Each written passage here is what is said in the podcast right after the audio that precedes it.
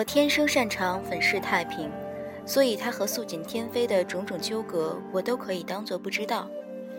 我想，不管怎样，他娶的是我，我们对着东荒大泽拜了天地，发了誓言的。我还有了他的孩子，我这么爱他，总有一天他会被我感动的。而他，也确实逐渐的对我温柔了。我甚至庆幸的以为，他即便不爱我。是不是也有点喜欢我了呢？爱这种东西，有时候会让人变得非常卑微。可那件事情发生了，于是我一梦醒来，代价是失去眼睛，失去光明。那一天，素锦天妃邀我去瑶池赏花，我以为是女眷们的小宴，便傻乎乎地接了帖子。到了瑶池，才知道只有我们两个人。屏退了宫娥，他拉着我一路行到了诛仙台。他站在诛仙台上，凉凉地对我笑：“你知道吗？天君要将夜华封作太子，将我赐给夜华做夫人。”我从来弄不懂他们这些神仙们的规矩和把戏，只感觉胸腹间一股血气上涌，不知道是愤怒还是迷茫。他依然矜持地笑。我和夜华情投意合，这九重天上本就不是一个凡人该待的地方。生下孩子，你就从这诛仙台上跳下去，回你该去的地方吧。我不知道跳下诛仙台是不是真的可以回到俊极山。那时候我从没有想过离开。我愣愣地问他：“呃，是夜华让我回去的吗？”我是他的妻子，理所应当是要跟着他的。现在想来，那一番话也真是自取其辱。可那时候，我一直侥幸的以为叶华至少是有一点喜欢我的。只要他有那么一点点喜欢我，那我就是要待在他身边的。素锦有些好笑的叹气，突然抓住我的手，带着我向诛仙台边原道去。我以为他要将我推下诛仙台，可翻下高台的却是他。我还没有反应过来，身旁已经掠过一个黑色的影子，跟着翻了下去。夜华抱着素锦站在我面前，冷冷地看着我，那一双黑色的眼睛里酝酿了滔天的怒火。素锦在他怀里气息微弱地开口：“别怪素素，想来他也不是故意推我的。”就是听了，听了天君要将我赐给你的消息，有些冲动，难以置信。我明明，明明什么也没有做。不是我，不是我，我没有推他。夜华，你信我，你信我。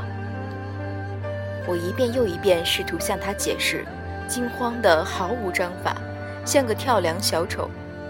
他手一挥，低斥道：“够了。”我只相信我所看到的。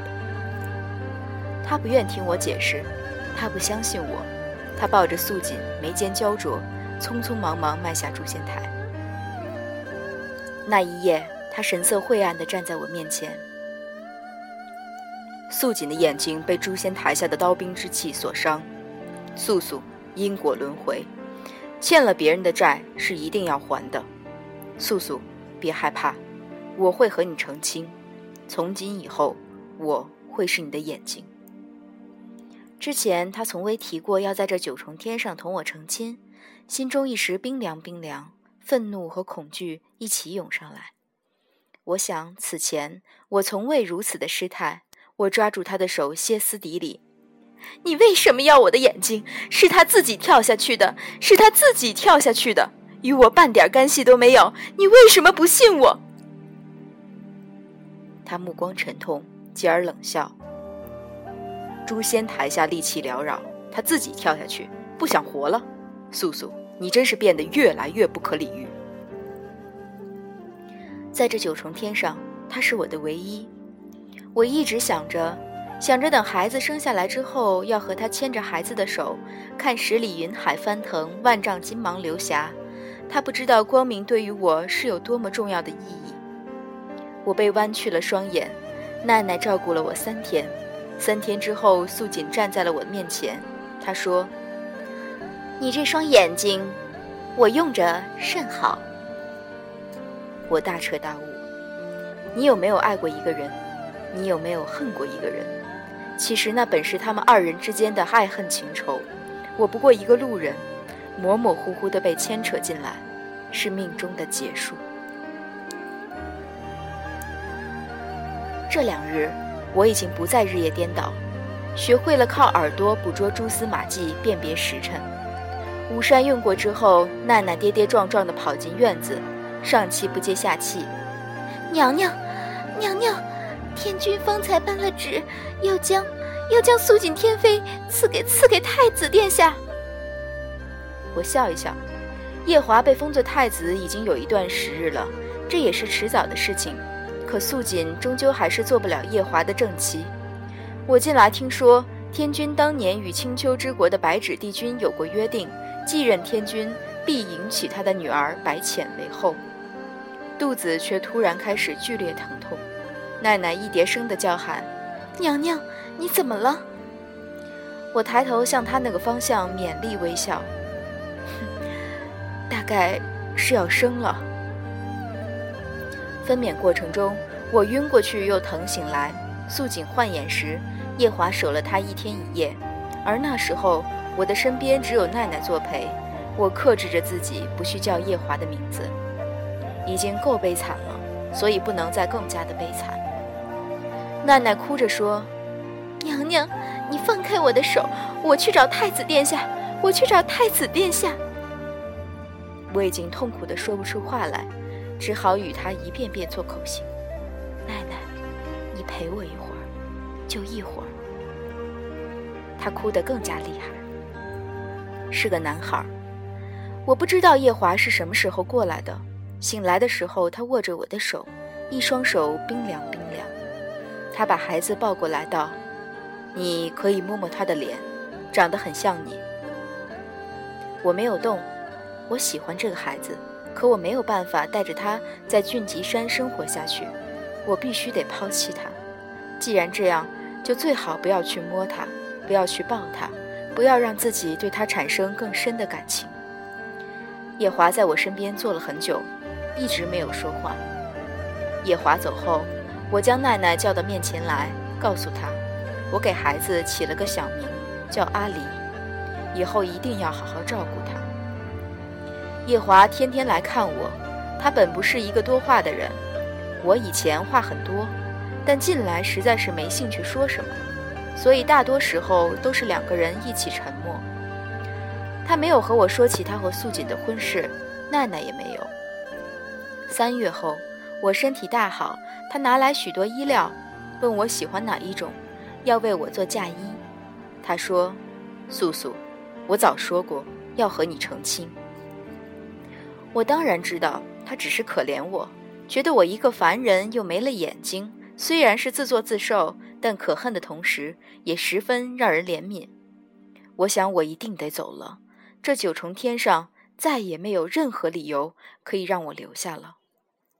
奈奈陪着我散步，我们由一次又一次重复洗蜈蚣到诛仙台的路线。奈奈十分奇怪，我告诉她，我喜欢闻这一路上的芙蕖花香。半个月过后，我已经凭着自己的感觉畅通无阻来往洗梧宫和诛仙台之间。骗过奈奈是很容易的事情。站在诛仙台上，我觉得心像风一样轻。阿里有奈奈照顾，我十分放心。可突然一下子很想再告诉夜华一次，我没有推过素锦，不管他相信还是不相信。在俊吉山上，叶华曾经给过我一面漂亮的铜镜。那时他要去一个很远的地方做一件重要的事情，我一个人孤单，他便从袖袋里取出了这样一个宝贝，告诉我，无论他在哪里，只要对着镜子叫他的名字，他都可以听到。若他不忙，便陪我说话。我不知道为什么来到九重天上，我仍然要将这镜子带在身边，大概因为这是叶华送我的唯一一件东西。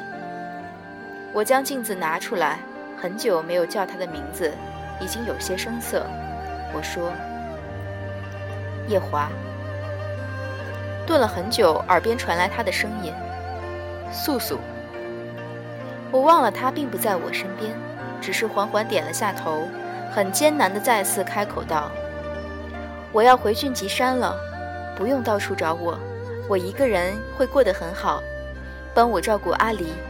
我以前一直梦想着有一天能牵着他的手，陪他一边看星星、月亮、云海、阳光，一边给他讲我们俊吉山上的故事的。现下怕是不能了。”想了想，又补充道。别告诉他，他的母亲只是一个凡人，天上的神仙都不太看得起凡人。明明是很普通的诀别话，一瞬间却突然想要落泪。我连忙抬起头看天，却又突然想起，早就没了眼睛，泪水又从何而来呢？夜华的声音似乎有些压抑：“你，你在哪里？”诛仙台，我说。素锦天飞告诉我，跳下诛仙台，我就可以回到俊吉山了。我现在已经习惯看不到东西了。俊吉山是我的家乡，周围都很熟悉，我一个人生活也不会不方便。他急促地打断我的话：“素素，你站在那里不要动，我马上过来。”我终究还是没有勇气再一次向他辩解。那时素锦并不是我推下的，他终归是不能相信我的。而我已经无法再次忍受他的失望和不信任了。我说：“夜华，我放过你，你也放过我，我们从此两不相欠吧。”铜镜从手中跌落，咣当一声，隐没了夜华近似暴狂暴的怒吼：“你给我站在那里，不许跳！”我翻身跃下诛仙台。夜华，我对你再没什么要求了，真好。那时候我并不知道，诛仙台诛仙，只是诸神仙的修行，而凡人跳下诛仙台却是灰飞烟灭。那时候，我也并不知道，自己其实不是个凡人。诛仙台下的戾气将我伤得体无完肤，却也正是因为那可敌千千万万绝世神兵的利器，劈开了我额间的封印。我从未料到额间那颗朱砂痣，竟是两百年前鬼君擎苍破出东皇钟时，为了将它重新锁回去，与他大战一场被他种下的封印。他敛了我的容貌记忆和周身仙气，将我化作了个凡人。前尘往事接踵而至，我暗暗告诉自己：白浅，你生来仙胎，不用修行便是神女。可四海八荒哪有这么便宜的事情？不立这一番天劫，你又怎么飞升得了上神？所以这须臾几十年的爱恨恩怨，不过一场天劫。我昏倒在东海之东折颜上神的十里桃花林里，他将我救醒来，大是感叹：“你阿爹阿娘并几个哥哥发了疯似的寻你，我也急得这么两百多年没有睡个安稳觉。你这眼睛……”你这满身的伤痕究竟是怎么一回事？怎么一回事？一场结束吧。我笑着对哲言说：“我记得你这里有一种药，吃了就可以把想忘记的事情忘得干干净净。”哲言挑起眉头来，看来你这几十年过得很是伤情。眼前这热气滚滚，药味道极是氤氲。这世间再没俊极山上的素素了。那不过是青丘之国白纸帝君的妖女白浅上神做的一场梦，带着无尽苦楚和微微桃花色。梦醒之后，梦中如何，便忘干净。